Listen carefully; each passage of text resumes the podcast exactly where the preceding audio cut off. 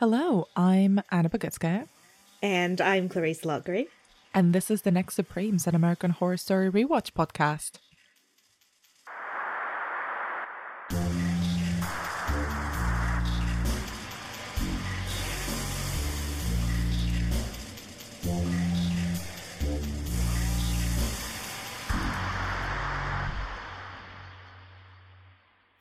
In this episode, Fiona and Marie team up to take down the Delphi Trust. And Stevie Nicks drops by for a little song. I like that you wrote little song. yes, I did.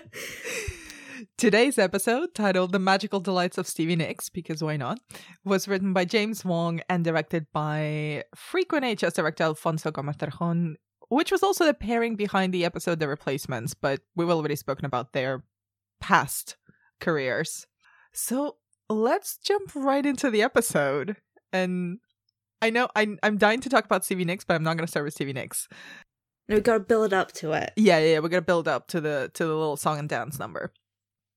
So we start off with Marie Laveau and Fiona Good coming together after the terrible massacre at Cornrow City and teaming up together and we find out a little bit more about how Marie got her mortality.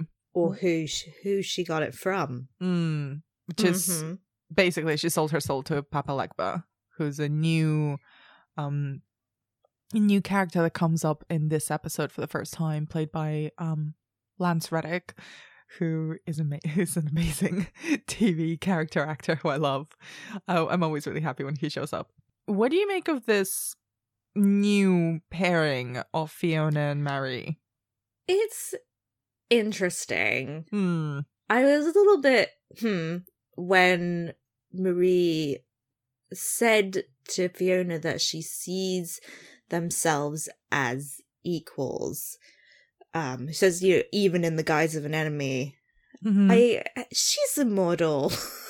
yeah, they're not equals. Marie is more powerful. yeah, she is like an immortal voodoo queen, storied history of you know witchcraft and and community Mm-hmm. work, you know, has this incredible legacy. Fiona is powerful, but she's also like a shitty supreme who's been shitty for entire life and and I just like I don't know if that really rings true for the character. I don't know. I it didn't make sense for me for Marie to say that cuz surely she would recognize that she is obviously more powerful than her. Yeah, there's a couple of uncharacteristic moments of weakness from both of them. It's like that first scene rang, rang really untrue to Marie Laveau's character. And I can sort of see it being in the throes of a massive traumatic experience, but also her being so vulnerable with Fiona just doesn't seem like something she would do. And also then in the subsequent scenes where she tells Fiona and Cordelia that she had hired Hank to like murder them and he was a witch hunter for years, for all his life basically. And Fiona is like crying, she's shedding tears almost involuntarily because she's afraid for the well-being of the the witches like as a, as a global thing but that's not Fiona. Like all she's entirely self-centered. She all she's guided by is her own self-interest. So even when Marie is being vulnerable with her, all she really wants is to find out how she became immortal and forever young and beautiful. Because I think I can believe that Fiona's being just duplicitous in this moment. Mm-hmm. But it seems like Marie isn't because what would she want out of Fiona in this very moment? I guess except for some level of protection. Yeah, shelter. Yeah, and it just seems odd because she is 300 years old, Mhm. and yes, she experienced something very traumatic, but I imagine she experienced a lot of stuff Yeah. over 300 years of history. Quite a lot of stuff happened, several wars. Mm-hmm. Um, yeah, so the idea that I don't know, I do find the idea that this this particular traumatic event would be the thing that like, you know, That brings them together. Yeah. yeah bring yeah brings her down to some level where she is she sees herself as a victim i guess Mm. And also, Fiona is so cruel to Cordelia in that scene where they're talking in the kitchen and the whole Hank thing is revealed. Like, she is re- extremely mean to her, which then, like, pushes Cordelia to have almost like an ex- like an identity crisis. Yeah. like, um, ma'am, sorry. Like, I know you're mad because your daughter got married to a witch hunter. You are fucking an axe murderer. So, uh, excuse me, a ghost Step- axe murderer. the ghost of an axe murderer made me ta- take several steps back. also, you are a terrible supreme, madam, and a terrible mother. Uh, maybe don't yell at your daughter who's been holding this coven together while while you were gallivanting around fucking the ghosts of serial killers. Except, like, for her to have the audacity to be like, "You have such bad taste in men." like you're ruining this whole coven because of your bad taste in men. Really, really, Fiona, Ma'am, really? sit down.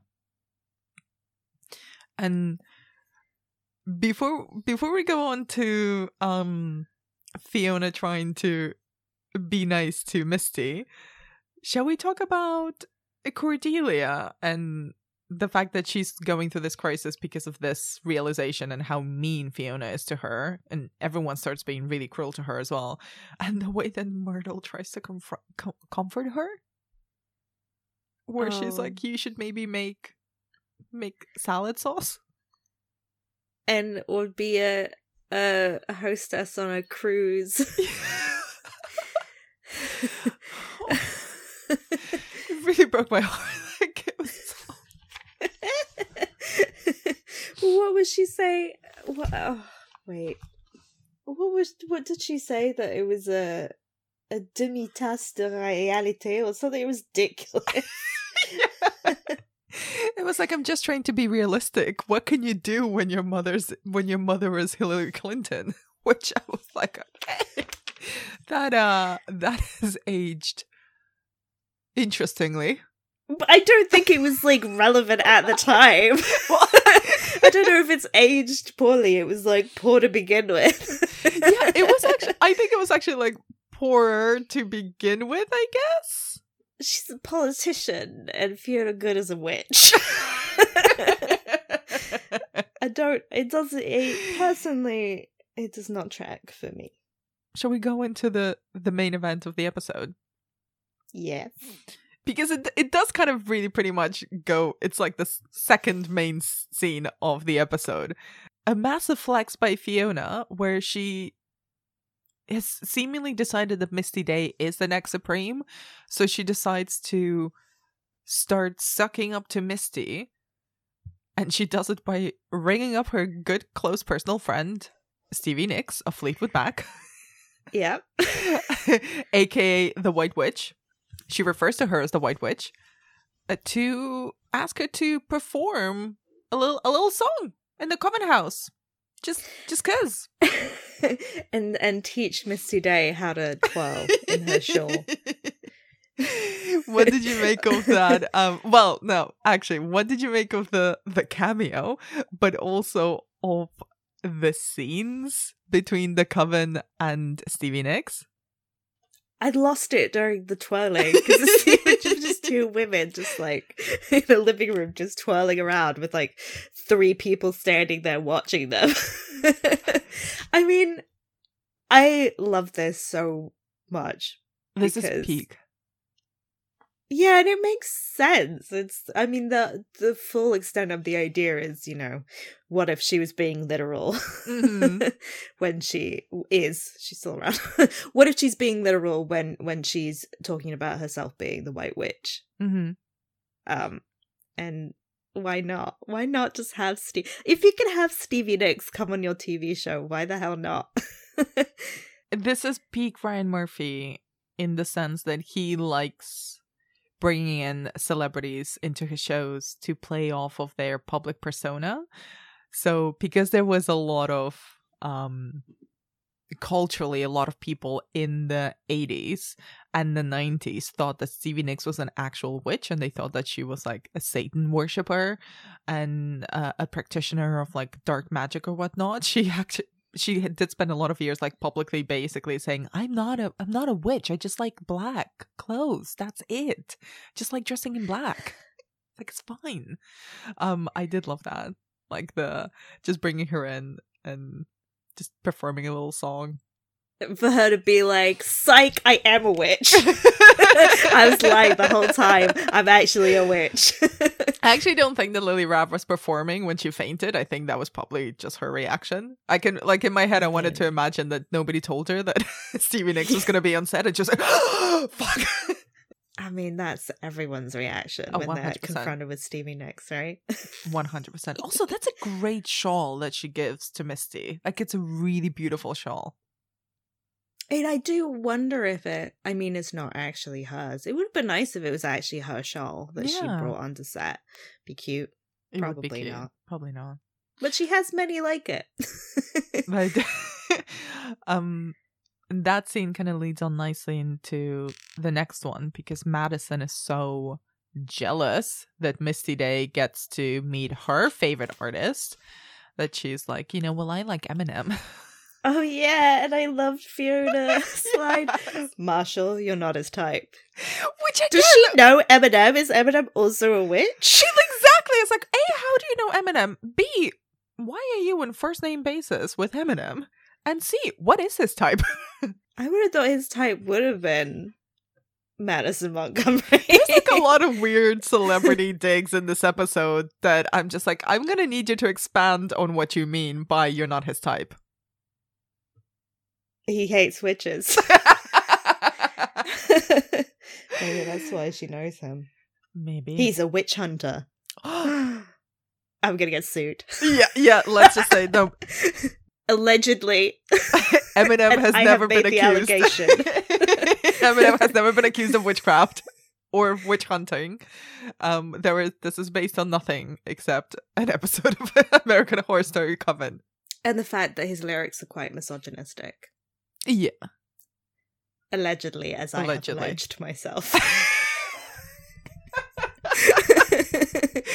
you know who you just remind me of? Uh, when Michael Scott is trying to represent himself in a fictional court. that is me. I am Michael Scott. Michaela Scott. Yes, I am Beyonce always. Isn't that what he says? Ah, I love The Office.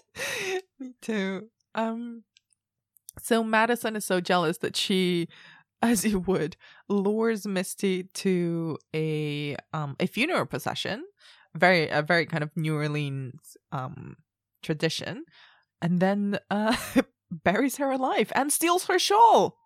And steals her shawl. Honestly, Mean.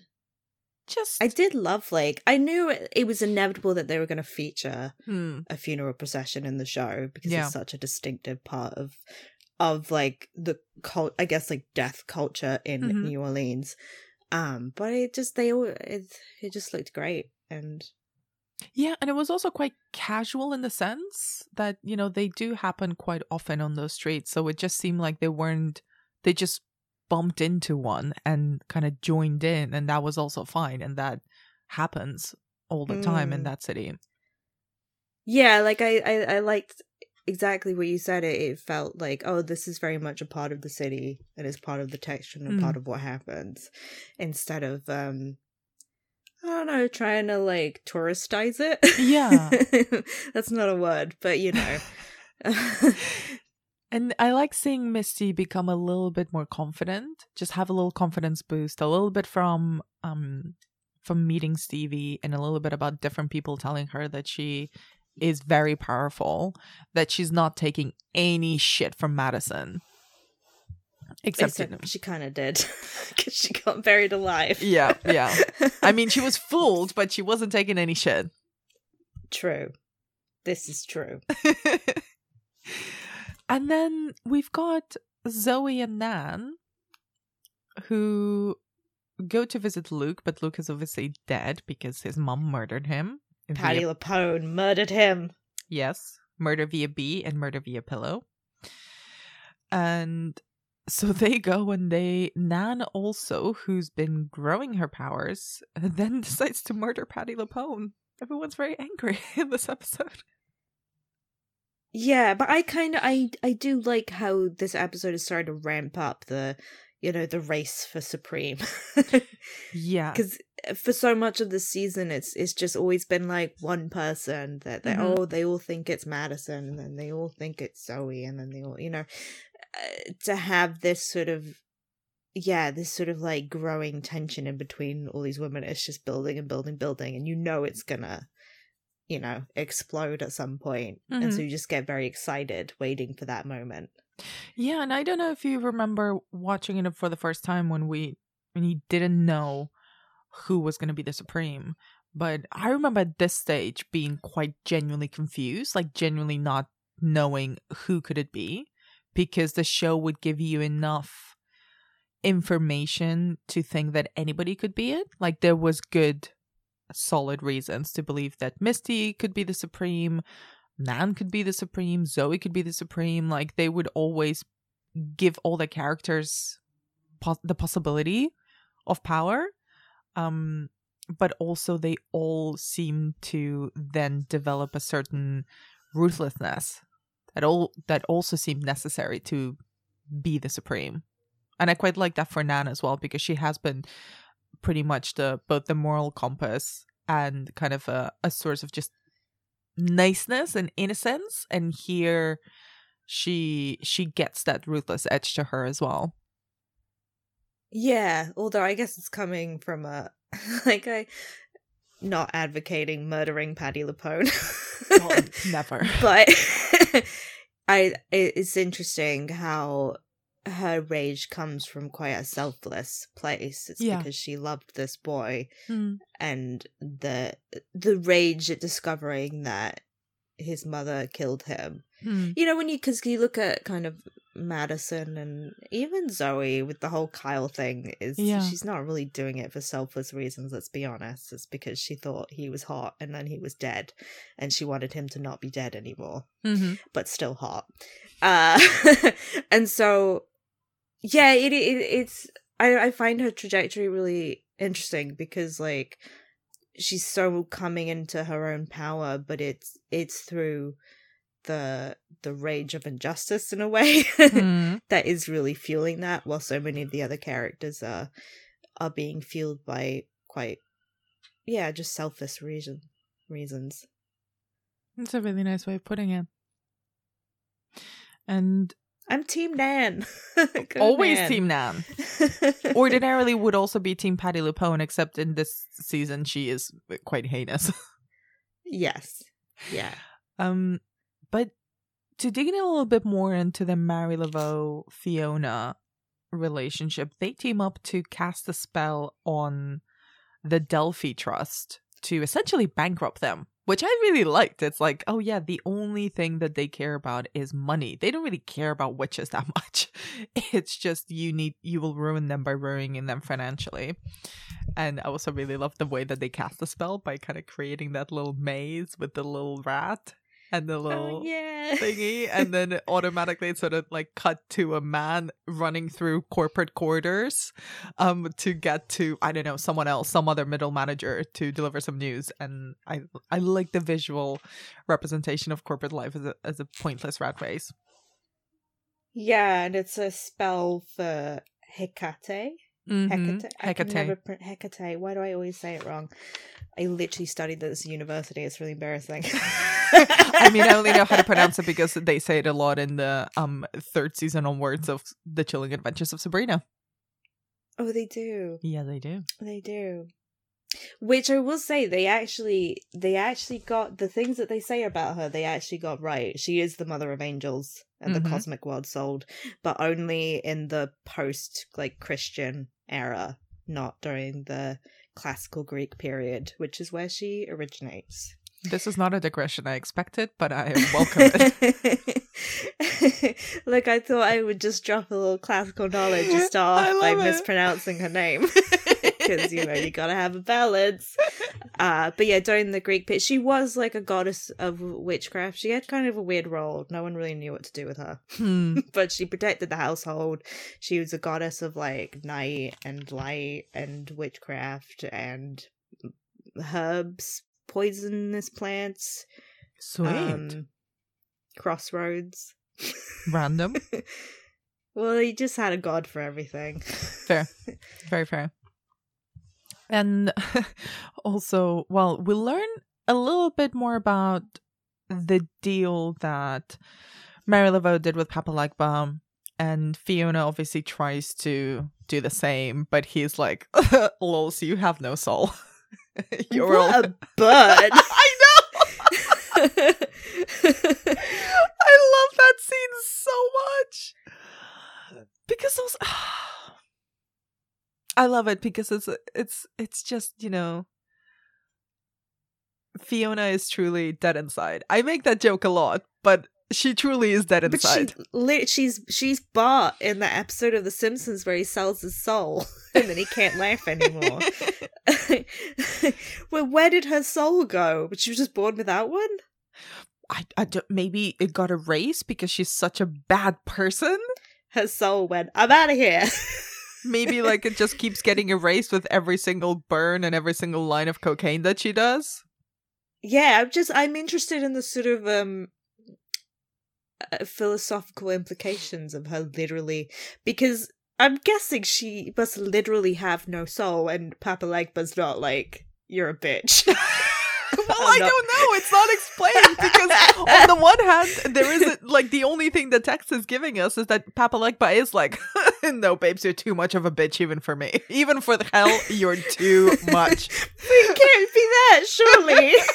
but on the other hand, like in this universe, a soul is is a thing. It's like a thing you can barter with in exchange Mm. for favors from this um he's presented as a god which is not e- entirely correct um but anyway we'll discuss that later but like it, so where did it go like did she do another trade with the devil or another type of devil like what did she did was she born without one what happened did the axeman eat it like what happened X-Men eat it. like, don't kink shame. Listen, I will never kink shame, but I will shame you for fancying the Axeman. Just let me have this one. oh, he's all yours. Like literally, I don't want to even gonna go near that particular serial killer ghost. Look, everyone who watches American Horror Story has just like one serial killer that they're down to clown with. One? Are you joking? Wait till we get to like season four and Yeah, but, season like, five. oh, true. True, we're gonna have issues in season four. yes. Okay, maybe I have two. oh, I definitely have more than two. don't worry in this in this like in in our dynamic I'm definitely the one without a soul i'm no one to judge I just love jazz. That's my weakness. My love of jazz. oh my gosh maybe i should introduce you to someone i would never do that to you he is a terrible person Okay. Don't do that. no i would Don't I know won't. good good jazz man. Can be an axe man though. i don't know um so after that burn um marie and fiona because papa legba needs his his yearly soul he needs his yearly like donation from Marie Laveau. That is a weird way of saying it, but basically he gave her immortality in exchange for the innocent soul of her baby. Straight Mm, after subscription fee. It's like Spotify. on like don't i will get sued for this. Don't, please don't sue me but you know th- maybe that's where subscription fees are going. It's like eventually they just demand more and more of you. Otherwise you can't you can only listen to things on shuffle. And who's got time for that? Look, you can have Disney Plus and HBO Max, but you must give us one innocent soul in return. you get a whole full year of unlimited movies. Every Marvel movie in exchange for one soul. you know what? Yes Fine. it's worth it. Um, so they instead of giving Papa Legba a baby, they go and kill Nan. I can't. I, it's a tragic moment because they they literally um drown her in the bathtub, but then they also say like, well, you know, she's mostly innocent. She killed someone, but you know, it doesn't count because she was mean. And I love Papa Legba, who's like, at first was like, hell no, what the fuck? I asked you for one thing, this is not it. And then 20 seconds later, he's like, yeah, right. Come on, Nan. Come to the a magical. I kind of want to go to wherever that place is. Because it sounds great. He's like, there's so much shit for you here. Come on. yeah, and she's like, puppies. your boyfriend. Oh, yeah. Maybe more outfits because Nan is concerned about having to wear the same outfit for all of eternity. He's like, "Don't worry, babes, it's fine." Don't worry. There's a whole H&M in there. you will never be in want. and what else do we need to discuss from this episode aside from the final scene where Stevie Nicks is still in the Coven house, but now she's just performing a song just for Fiona? Yeah, or I imagine she was just like doing her thing and Fiona happened to be there. Well, I had a lot of questions about. I know, I had a lot of questions about the scene because it was like, has she has Stevie been here the whole day? Is she based in New Yeah. Orleans? Did she come back? Like, what was she do? What was she doing? Because now it's nighttime, and they're having a little drink, which is cute, and she's playing a song, and it's really wonderful. And Fiona is just sort of, you know, lounging and thinking and looking gorgeous. But I'm still concerned, like, what why was Stevie there all this time? While Fiona was stay. off. While Fiona was off like murdering Nan. True. I don't but she, but she just like that. That's a big house. There's guest rooms. What? She's gonna fly over from L.A. and do two flights in one day? No. You offer her an overnight stay. well, I need more details. For an episode Breakfast in the morning. for an episode that's titled The Magical Delights of Stevie Nicks, I want more Stevie Nicks. True. True. We could have had more Stevie Nicks. but I do appreciate greatly the way that um, Jessica Lange Fiona sort of she places herself on the couch in a way that is not a way that anybody who is thinking about morality and the fact that they've just been told that they literally have no soul that a person who's considering the fact that they are soulless does not lounge in that way i don't think True. But is it the way you lounge when you're listening to Stevie Nicks? As if Uh, there's a camera crew around you this is not how you lounge when you listen to Stevie Nicks. oh i guess i've been doing it wrong it's a it's a very real possibility that I've just been doing it wrong. I've been lounging incorrectly. Try it, and a whole new world will open up for you. Oh my god. Um before we move on to our categories, is there anything that we haven't discussed from this episode? uh, theremin. Oh my god. yes. Go on. I would love to play the theremin. You know what? As I was watching Myrtle play the theremin, I was thinking that is such a Clarisse instrument to play. It's such a me instrument to play. It just because it seems easy. You just shove your finger in there and you go wee wee wee. Yeah. I don't it does it does seem quite magical. I never understand exactly how it works, so it always seems amazing to Oh, me. It's like sound waves, right? And you your finger interrupts the waves. So it's actually probably the most pandemic friendly instrument to play because you're not actually touching anything. True. And it's spooky. It is spooky. Can capture the mood of the era. uh but yeah, I just I love the I just love the theremin. And I would really love for the scene that was missing from this was a a, a duet. Stevie on the piano, Myrtle on the theremin. yes. Wouldn't that have been great? Misty twirling, Fiona lounging. Oh my god, I can hear the fly. I'm sorry. I'm No, really it's fine. sorry. No, it's fine. It's fine. Um, so shall we move on to our categories? Yes. What was your top quote of the episode? Don't be a hater, dear. when Cordelia's trying to diss on the theremin. mm-hmm. It's a it's That's iconic. a trash opinion. It is, and it's uh it's an iconic line. I'm gonna say that my line was, it was gonna. I was thinking of that, but I think it's gonna be Nan, where she goes, "Fiona's a bitch. I'm going to be a nice supreme," because you know what? It's you know it's a mood, and she would have been a a nice mood. supreme. Oh, I just love Nan. She's great. She's so cool. And what about the best song? Uh, Rhiannon. I mean, obviously, there's no like, Obviously. yeah.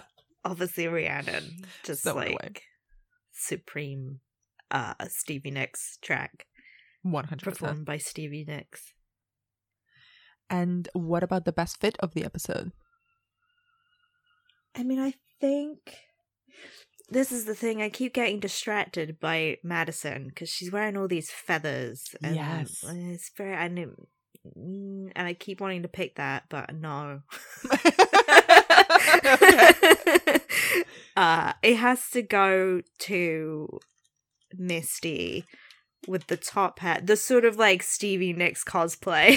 Yes. She's got the top hat and the shawl, and there's a skirt situation, boots, the gold waistcoat as well. the gold waistcoat, The feather in her hair. Mm. That that's my pick as well. That's the best outfit. Yeah, it's so good, and she's stuck in it forever now.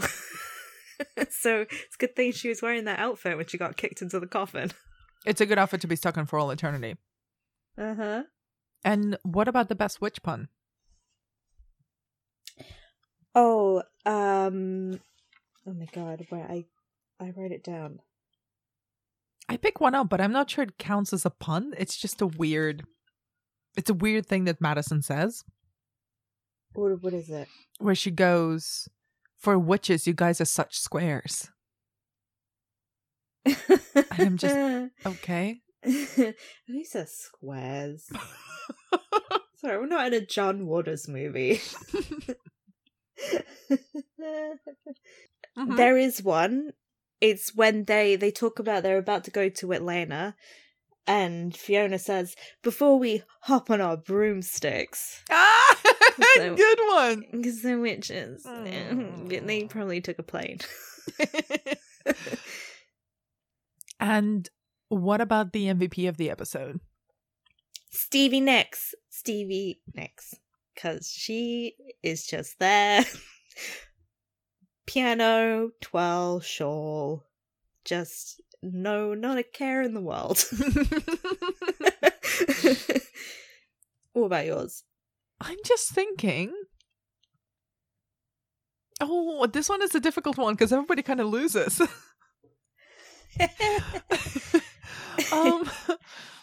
I'm gonna say Misty. I know she ends up like getting put in a coffin and buried alive, but also she got to meet Stevie Nicks and she got a little little jolt of self love and got to meet her idol and got a little shawl and had a nice moment. I'm happy for her. And then, did you pick up on any insensitive historical references this week? Um yes. So um Papa Papa Legba Mm-hmm. kind of like an interesting so obviously that's wrong. Yes.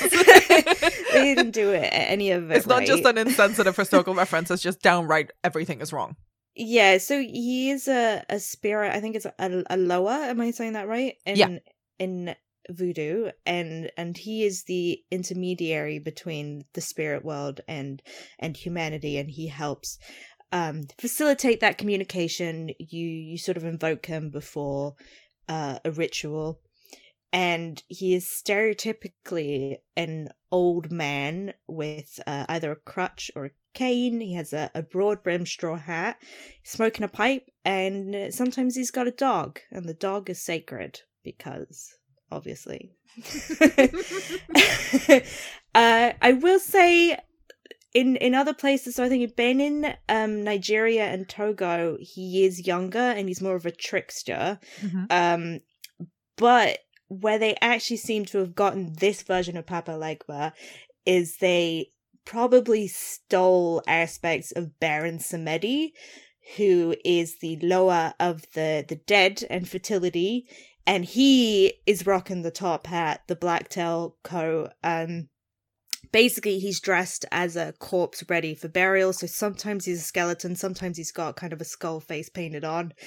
Uh, also, the inspiration for Dr. Facilier in Princess and the Frog. Oh, Well, I don't know if they've officially confirmed that, but Mhm. it seems to be quite obviously where they got that whole look from, especially because he's got the the skull painted on during parts of that movie. nice. Um, so he looks quite similar to Papa Legba Mhm. uh, in American Horror Story, not in real life, where it is an incorrect representation.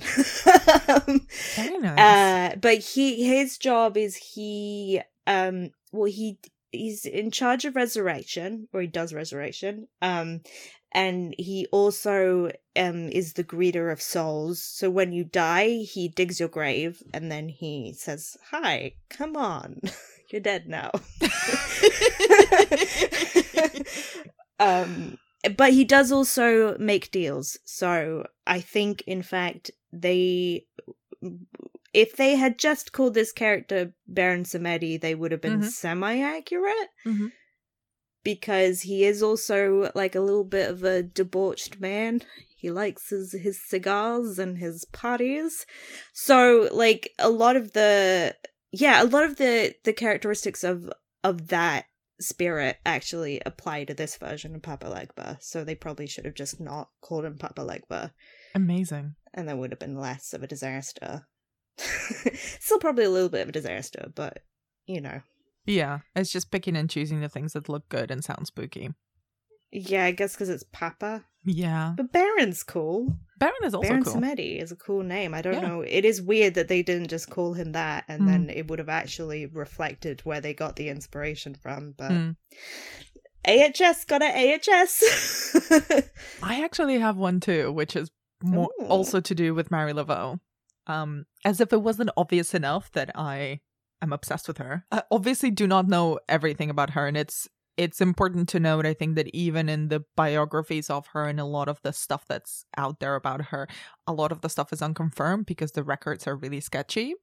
Even her date of birth is still kind of disputed.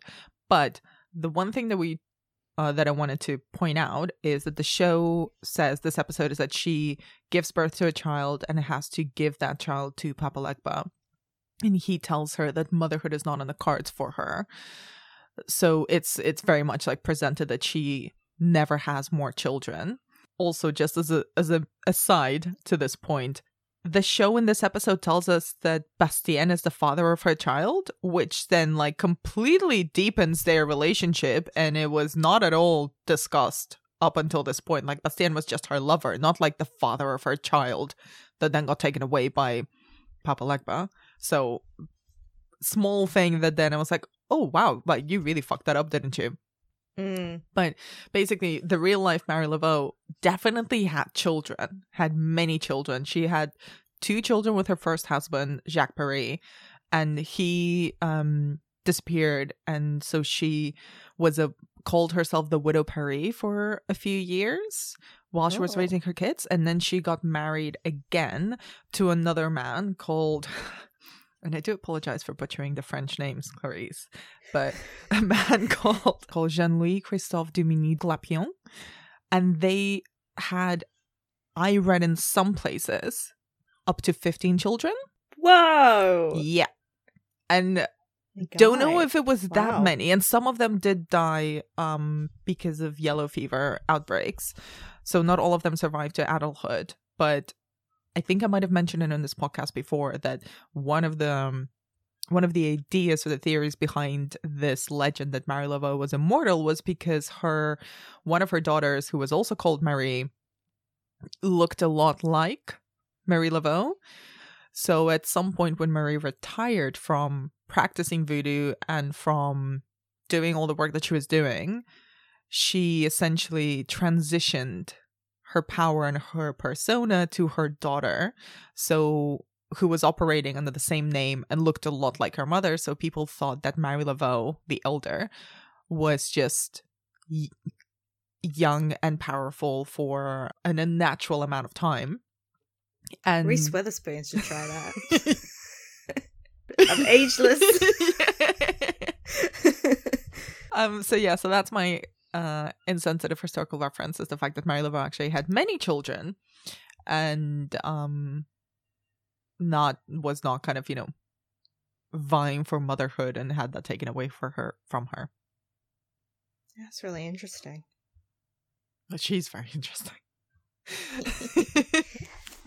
um so I think that's it for this episode. What can we Mhm. expect from the next one? In the next episode, Fiona and Marie face off with the Delphi Trust Corporation.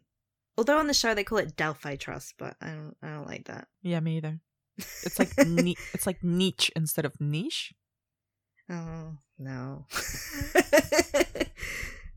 we'll be back next Wednesday with a recap of American Horror Story Coven. In the meantime, send us your thoughts on Twitter. Follow us at Next Supremes Pod. Also, you can find me at Clarisse Lou. And I am at Anna B. Demented. Stevie Nicks is not a witch. She's categorically not a witch. She had to put out a statement. Maybe she is, though. I went down a rabbit hole of her putting out statements in the 90s about how, like, guys, I am not a witch. Calm yourselves. Yeah, but I'm just saying, what if she is, though? She's like- don't sue me. she apparently in the 80s got upset because like people were so paranoid about her being a witch and a satan worshiper that she didn't wear black clothes and she was like guys i bought so many beautiful expensive black clothes and now i have to wear beige all the time can you just calm down Yeah, but now it's like fun to be a Satanist, so come on, Stevie.